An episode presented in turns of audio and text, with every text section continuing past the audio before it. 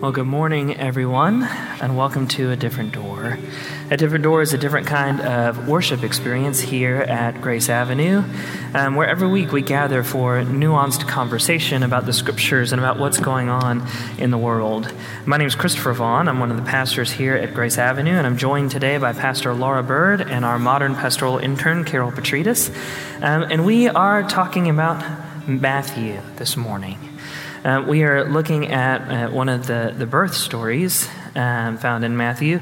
Specifically, we are looking at um, the character of Joseph and how Joseph is visited by the angels. And one of the things that stuck out to us this week as we were looking through and kind of reading through this scripture is that this story immediately happens after a section of genealogy. Right? It starts in Matthew 1 18, but the preceding 17 chapters are just the genealogy of Jesus. And um, if we were reading a book today, say Harry Potter or something else, and it started off with the first 17 chapters being just the genealogy of Harry Potter, we probably wouldn't read it. And yet, for the, the first century Jews, the people who were reading Matthew, um, Matthew is writing predominantly to a Jewish Gentile audience. And they had kind of reached their point of no return. They've been kicked out of the temple. They're trying to figure out where do I find myself in this story? Do I have to completely break with what's gone before? Or can I still do and practice some of the things that I did? And in providing this genealogy, which for a lot of us is just a list of names, but for some of us, it's characters we recognize from the Old Testament. All of these names would have been very familiar and would have brought up very familiar stories. And so I say all of that to say this in the midst of the holiday season, all of us have traditions. We all have stories. We all have people or things that we recognize or things that we want to do. And so, for as we dive into Matthew today, what makes Christmas Christmas for you? And why do you think you, you celebrate Christmas personally, right? Not why do we celebrate it corporately, but why do you? What makes Christmas Christmas? How do you, what makes Christmas feel like Christmas? We'll say it that way. Yeah, I think for me, there is a lot to the traditions that we have at Christmas. And I think we can all sort of feel a shift from the time that, that Thanksgiving starts and we have our Macy's Christmas Day Parade tradition, and there's some of these secular traditions that we have. Um, but one thing, as we were talking about this this week, that I thought about are the traditions that we have within the church as our church community. Um, specifically, one um, being the family Advent night. Uh, I was away this year studying, and my daughter was like, uh, oh, we missed, she's four, we missed the, the lighting of the tree where we all are outside together. And I thought, how meaningful and special that is to her, and it is to me too, that there are these sort of marks that we have throughout the Christmas season that remind us of the birth of Jesus that we are celebrating. Um, I have a different, uh, totally different outlook. um, as one who is feeling, uh, still feeling a lot of loss this season, I know a lot of people are. Um, Christmas is, is really hard for me. Um, and being in a new place, uh, being around new people. Um, and so I've, I've really been thinking a lot about um, those who are struggling during this time. Um, and I think it's it's those same traditions that uh, when people struggle because they're used to having certain traditions with their loved ones who may may be gone. Um, and so, how do you how do you redeem that? How do you find joy within the loss? Um, and so that's kind of where I am right now is is trying to reclaim Christmas in many ways uh, on those um, those kind of points we've had in our mind. And um, it's, it's a lot, I thought it'd be easier, to be honest. but, um, but I know the one thing about being a pastor is if you are struggling yourself, it gives empathy, gives you empathy for the people who are also struggling and um, during this season, and you can you can learn from that and, and be there for those people who are struggling because you understand. Yeah. absolutely. Um, my family members have a nasty habit of dying in December. Um, uh, my grandfather passed away 17 years ago on December 11th. Um, and my aunt and uncle passed away, I guess it's 15 years ago now, um, two days before Christmas. Couldn't they have waited till January? You know, it would be nice if things worked that way. That was a very uh, dark joke. I'm sorry. um, but it's it's interesting um, because for a long time in our house, Christmas died. Mm. Um, it's really hard to celebrate Christmas two days after somebody has passed when you're mm-hmm. trying to mm-hmm. plan a funeral. Um, and it's even worse when they had time to do all of their Christmas shopping. Mm. And you've got gifts under a tree from a person that isn't here anymore. Um, and do you open it? Do you not open it? Do you keep it the way it is? Their handwriting's on that package, mm-hmm. right? Um, and so the uh, I empathize mm-hmm. uh, with the feeling of loss at Christmas. And we really didn't start to redeem any of it until my children were born. Mm. Um, and then we started saying, well, maybe we should, mm. you know, decorate again. That might be nice, you know, for him to grow up in a house that has Christmas yeah. decorations. And maybe it wouldn't be such a bad thing to like drive down to Deerfield and show him Christmas lights, right? Like he's only three months old, but like he likes shiny things right now. Um, and so we began to build some traditions back mm-hmm. in that redemptive piece, but it took a long time. That was a decade mm. after all of that began. And so, um, you know, it's, it's interesting um, that Isaiah scripture we quote often during this time, mm-hmm. right? The people who have walked in darkness have seen a great light. Um, and those who lived in a land of deep darkness, on them light has shined. And so, for those who have experienced loss, doesn't have to just be around December, loss of any kind. Um, this season's a magnifying glass for those emotions. We look around and we don't see those people sitting around the tree. That familiar story or that tradition of them reading some book, or um, they're the person that made the Christmas candy, right? Mm-hmm. All of a sudden, those are empty spaces, and they either get filled by somebody else in the family or they disappear. And so, you know, it's, it's interesting as we talk about this particular, what makes Christmas Christmas. Um, because I think what makes Christmas Christmas is different at different seasons in our lives. Um, right now, what makes Christmas Christmas for me is just, do I have my family together? Mm-hmm. Um, when I was much younger, it was, what's under the tree? And did Santa yes. bring me everything I wanted? Because if Santa didn't, Christmas wasn't Christmas, right? Um, and so it's that, that interesting juxtaposition of as we get older, um, that perspective shifts as well. Um, there's, a, there's an interesting idea, um, Laura, that you talked about this week that has stuck with me about Christmas is external, whereas Advent is internal. Will you introduce that concept for us this morning? Sure. Um, well, I'm reading this book called um, An Honest Advent. And um, to be honest, I feel like I've always had trouble with Advent. Not trouble. Um, I've always had a hard time really grasping onto it because it's just one of those things we celebrate every year.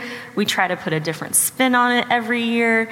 And after a while, especially when you work in the church, you know, it's, it gets monotonous. But this book for me has really helped me reclaim the realness of Advent, um, of Jesus coming through messy birth, um, through a woman's body, um, through all these um, these real things, and like we're talking about the reality of grief and the reality of love, um, and so we often think um, of all the things we're supposed to do at the time, the, those, those um, points, right? The um, lighting of the Advent tree.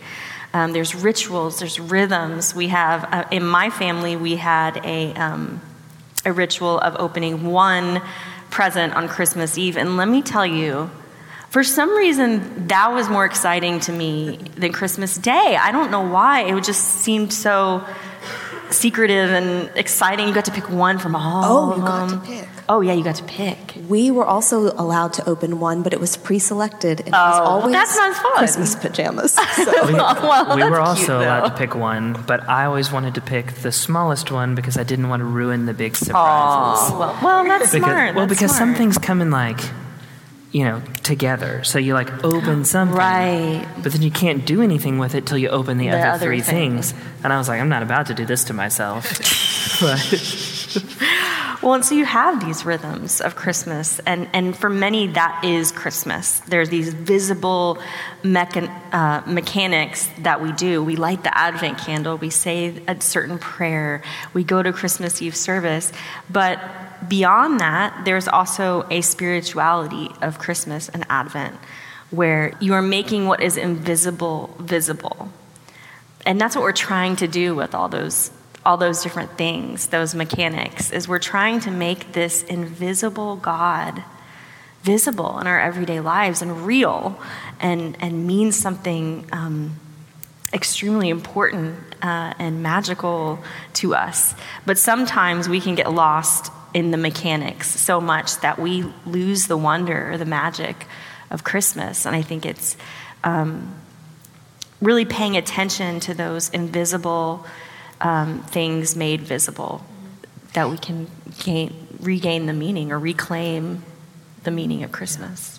Yeah, after you had talked about that, I started to think about like the the visible side, and I started to think about how you know during this time of year we do a lot of scrolling on the phone, and we look at our phones and we see what everyone else is doing, and someone has put a bakery into their home and they've made a full on gingerbread uh, world, and you see these things, and there's this very um, visible reminder that we're seeing in the days of social Mm-hmm. media that, mm-hmm. oh, if you have not done this, then you are not fully participating in Christmas, mm-hmm. perhaps. Or, or, you know, so I, I really get that piece of it that you're talking about with this this visible world that we live in, but that isn't so much what it's about. yeah, we have done the Dallas Zoo lights, the Arboretum lights. Ooh. And we have been to ICE. Okay. And I think next year maybe I just want one Christmas lighty everything. um, but it, in the same instance, there's it's a period of preparation, and so there is something too as we make the visible invisible. There's some joy found in stringing the lights on the Christmas tree, and in that preparation. There's some joy found in the the putting of the tree together and the looking forward to, well, who gets to put the angel on the tree this year? Right? Um, Hattie was finally old enough to do it, and so uh, she got to put the angel on the tree this year. And so there's some preparation in there. But I think, too, as we talk about making the invisible visible, what must that have been like for Joseph? We know that Joseph is a faithful man. We know that he is a dedicated man. Um, we know that he's a man of honor and integrity. We see that in the scriptures. But even still, just um, you know, you look look at the Gospel of Luke, and you have this example of a of a priestly man in the middle of the temple who is visited by an angel who says, "You're going to have a baby," and he goes, "We're pretty old, actually." right? Um, and he had trouble when the invisible became visible. How much more then should Joseph have had trouble? And yet, when the invisible is made visible to him, he has a different response. Carol, will you read our scripture this morning? I will. This is Matthew 1, starting in chapter 18 and going through verse 25.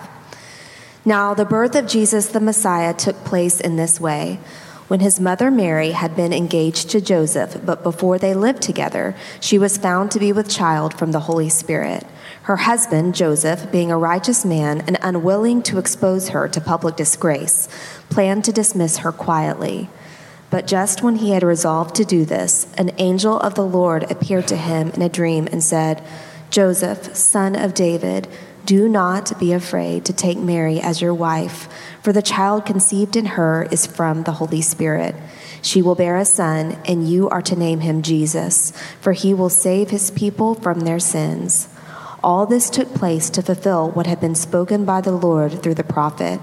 Look, the virgins shall conceive and bear a son, and they shall name him Emmanuel, which means God is with us. When Joseph awoke from sleep, he did as the angel of the Lord commanded him. He took her as his wife, but had no marital relations with her until she had borne a son, and he named him Jesus. I think it's a pretty powerful story in the midst of this. Um, it's only in Luke that we get Mary's perspective. Right? This this is unique to Matthew, um, and Matthew tells us that Joseph is a righteous man. Um, but I can't help thinking that that's really an understatement. Mm. Um, God selected a special man to serve as the human father and model for Jesus, a man who would demonstrate integrity and honor and virtue as the boy Jesus grew into a man. And the events that are described in the text offer, I think, one bit of evidence of the kind of man that Joseph was. Because what a bitter blow it must have been to discover that the young Mary, who he was engaged to, who had been promised to him in marriage, was bearing a child. And I think we can imagine the thoughts and the suspicions and all of the things that would have gone through um, our own minds in his situation and how we would have responded. But imagine in 2022 if this happens immediately, right? Joseph is on Facebook going, You're not going to believe what's happened right? And, and Mary gets blasted, and people start picking it up, and everybody starts choosing sides, and like, oh, well, Joseph's just pretending this is not his child, right? They're engaged. Obviously, there's been some midnight rendezvous or something, right? Um, and everybody starts picking sides, and then it starts trending on Twitter, right? And then all the, the mainstream media pick it up, right? Um, but in Joseph's culture, there's a similar response. Mm-hmm. He could have publicly shamed Mary. He could have dragged her before a trial and had a bunch of witnesses, and the entire town would have known what had happened. And she would have been publicly disgraced and potentially stoned. Right? Um, and so, in the midst of his feeling of betrayal, in the midst of his feeling of hurt, the cultural, generally accepted response would have been I can punish her for this. She's hurt me, and I can hurt her.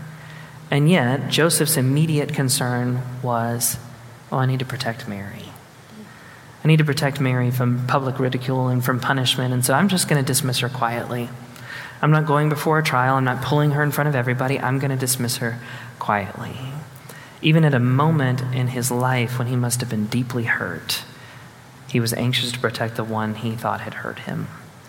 And so I think we see a depth of character not often found in his or really any other day in the midst of this scripture um, from this man who's often in the back of our nativity scenes, forgotten, gazing around at everybody else before them. Yeah, there's, I think there's something to choosing to do the right thing when, when no one is looking. And um, I think it's interesting that he had the opportunity to make that choice first before the angel came. There, there is something. Um, really powerful about that and a good reminder for us in modern day about trying to choose to do the right thing, whether people know or, or not. I think it's interesting too. I, I guess I'd never really thought about this, but I usually I think of the Joseph story as an angel appearing and he's like awake and alert, just like it was with Mary, but this wasn't a dream. I mean, he could have woken up and gone, oh, well, that was just a dream. But it shows, I think, his, his deep relationship with God that he listens to that message instead of just blowing it off. Um, and that's probably why he was chosen. well, and I like the reminder too. Um, you know, you hold the two scriptures up next to each other and you get the fuller picture. God spoke to Mary in a way that Mary could understand. Mm-hmm. God spoke to Joseph in a way that Joseph could understand, and it wasn't the same way. Mm. Right? Um, because we all hear, I think, and see God in different ways. And I, I, I, like that in Scripture we often see God show up in different ways to different people. So, so there is this, um, this conversation to be had, right? Joseph is a righteous man, he's made a choice. And that choice was made really and truly, the honorable choice was made long before the dream happened, right? It wasn't like he's, the angel came and said, actually, you know, before you pull her into this opportunity to be really hurt, you need to know that that, that is the Son of God. So there's going to be some issues there. Um, what happens instead is God has chosen somebody, called somebody who he knows is going to help raise his son in a powerful way. And in the same way, Joseph prepared his heart long before this happened. The reminder in Advent is we are preparing our hearts in the same way that Joseph did, so that when God comes to us once again at Christmas, our hearts are ready to receive mm-hmm. the reminder of the Christ child. And we, we talked a lot this week about um, a really old movie. Right? Um, and we watched it here at the church last night, um, the Charlie Brown Christmas special. And it struck me that um, this movie was made in 1965, which means that it is now approximately 57 years old. Um, and in the midst of that, as old as that movie is, we are still struggling with the same themes today as when the movie was made 57 years ago. It's where we started our conversation today. Well, there's the materialism and the trappings, and you got to do this and you got to do that. And that's all Charlie Brown is struggling with. What's the true, deeper meaning of Christmas? What's the point of all of this anyway? And everybody else around him is happy in the joys and the trappings of Christmas. Lucy's going to be really happy if Santa brings her 10s and 20s in the stocking, right? Um, and then you've got um, all of the other characters who have something they want, but they're happy, whether it's decorating or it's lights or it's. And Charlie Brown is just not happy. All of the things that used to bring him joy at Christmas aren't bringing him joy anymore. The decorations don't bring him joy anymore. The presents don't bring him joy anymore. The singing of the carols don't bring him joy anymore. He's searching for a deeper meaning and he can't find it on his own. And it takes a friend of his, um, which often it does for all of us, to come forward and say, Well, I, I know the true meaning of Christmas, Charlie Brown. And he recites the Christmas story from Luke, right? Um, and it's, it's interesting to me that 57 years ago, when this movie was made, they were struggling with the commercialism of Christmas and the trappings of Christmas and trying to find the deeper meaning. And yet, here we are in 2022, just a few days away from Christmas Eve, and we're struggling with the same thing once again, maybe in different ways. But there is this idea of what is the true meaning of Christmas? And we get the reminder in the scripture that the true meaning of Christmas is, yes, found in the birth of Christ. It's found in a God who sent us a Savior, who is Christ the Lord. And that reminder that if we too want to experience Christ at Christmas like Joseph, we have to have our hearts prepared. So, what do you do? What do you do to prepare your heart for Christmas? How do you try to find the deeper meaning in the midst of the sorrow, in the midst of the trappings and the materialistic things, where do you find your meaning? How do you prepare your own heart? Well, I think it's interesting to think about that, the preparation of our hearts during this, because one of the things I was thinking about when you were talking about Joseph was that, you know, he was preparing his heart, but it also, you know, said he was thinking about divorcing her quietly, right? So there was we like to think that there was no struggle in the preparation, that there that it's just perfect and happy and you know that there's no duality there, that it's just light, but just like the Isaiah verse, you know, light and darkness, it's all part of it. And even in the preparation, you know, we may find ourselves struggling to understand the meeting or to feel how we're supposed to feel supposed to feel on Christmas that this preparation is not static, um, that it's, it's, it's a, it can be a struggle. Yeah, and the, but the preparation too allows Joseph to respond differently, right? Doesn't mean we see the struggle, but his response is different, right? Instead of like 2022 whipping his phone out and says, "Say that to me again," right on a live stream, um, he responds differently. We did a, a funeral for a member of our church yesterday, um, a man that I respected and, and loved. And one of the things that they shared about him and his wife in the midst of that was at one point they had a business partner who they found out was stealing from them. Mm.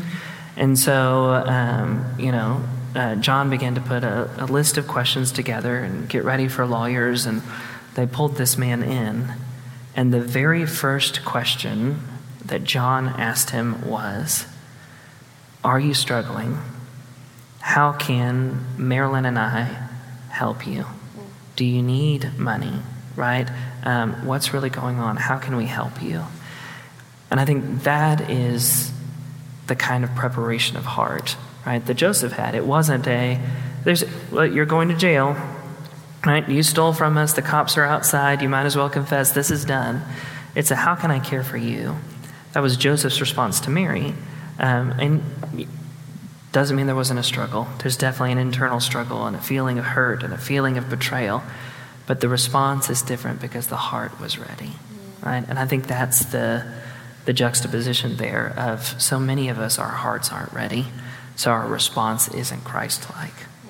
Yeah, I, in hearing that, I'm thinking about how part of what you can do to prepare and really celebrate the meaning of the season is having a heart that is ready and willing to to do the right thing like we said like joseph did when no one was looking. Because we, we think about we had talked about earlier this week what do you bring to, to jesus? It's not necessarily what we get under the tree but what can we offer? And i think that's part of the offering that we can bring is this preparation of heart to be ready to act in this world in a loving way.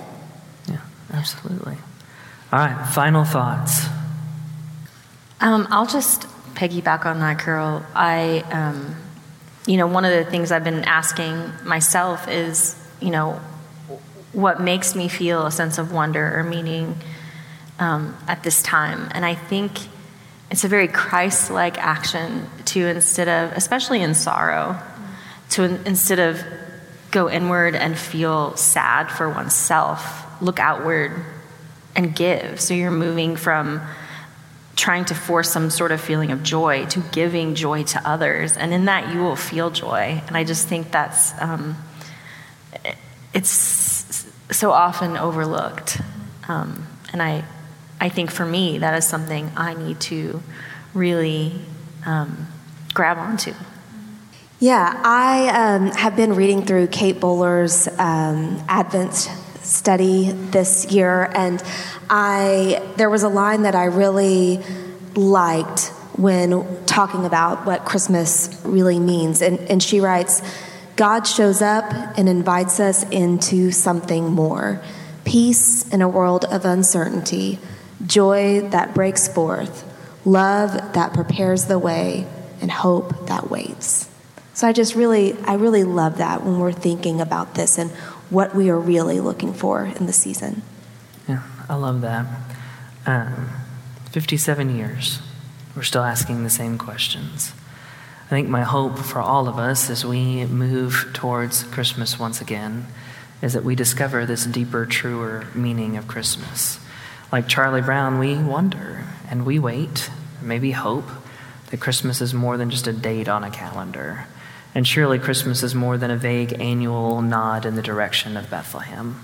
Surely Christmas is more than poinsettias or presents and parades and pageants and zoo lights, as nice as they are. Um, what puts the meaning of Christmas deep into our souls? What writes the Christmas spirit indelibly upon our hearts once again? And of course, the essence of Christmas is love. God's incredible love for us expressed when he sent his only Son into the world to save us. And that's really the answer to our question. It's the same one that Linus gives to Charlie Brown. Whenever and wherever we receive God's love, and whenever we pass it on to others, we will experience Christmas once again. And so may we write Christmas upon our hearts in a new way this year. And may we allow ourselves the space to grieve, the space to prepare, and the space to step away when we need to, so that when we come once again to the manger, we can experience the Christ child in a new way. Amen.